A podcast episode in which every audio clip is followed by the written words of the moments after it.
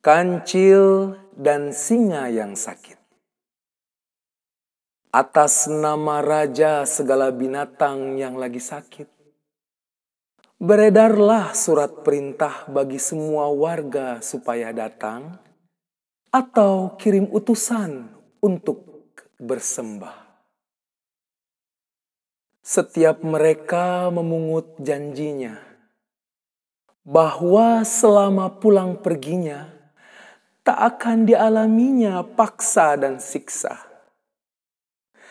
cakar dan gigi baginda akan taati hatinya damai.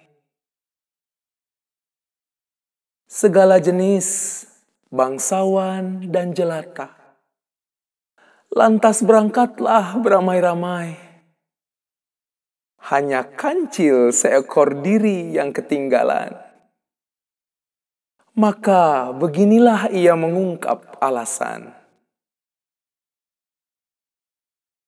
Kesan jejak yang kulihat dalam tanah dan berasal dari yang ikut upacara menyembah, semuanya tak kecuali mengarah ke dalam gua baginda.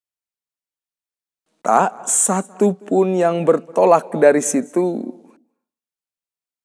Ini agak mencurigakan bagiku.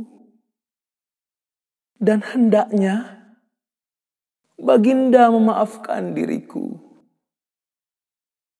Tapi kurasa surat perintah hanya berlaku bagi siapa namanya termaktub di situ. Jelaslah caranya memasuki gua.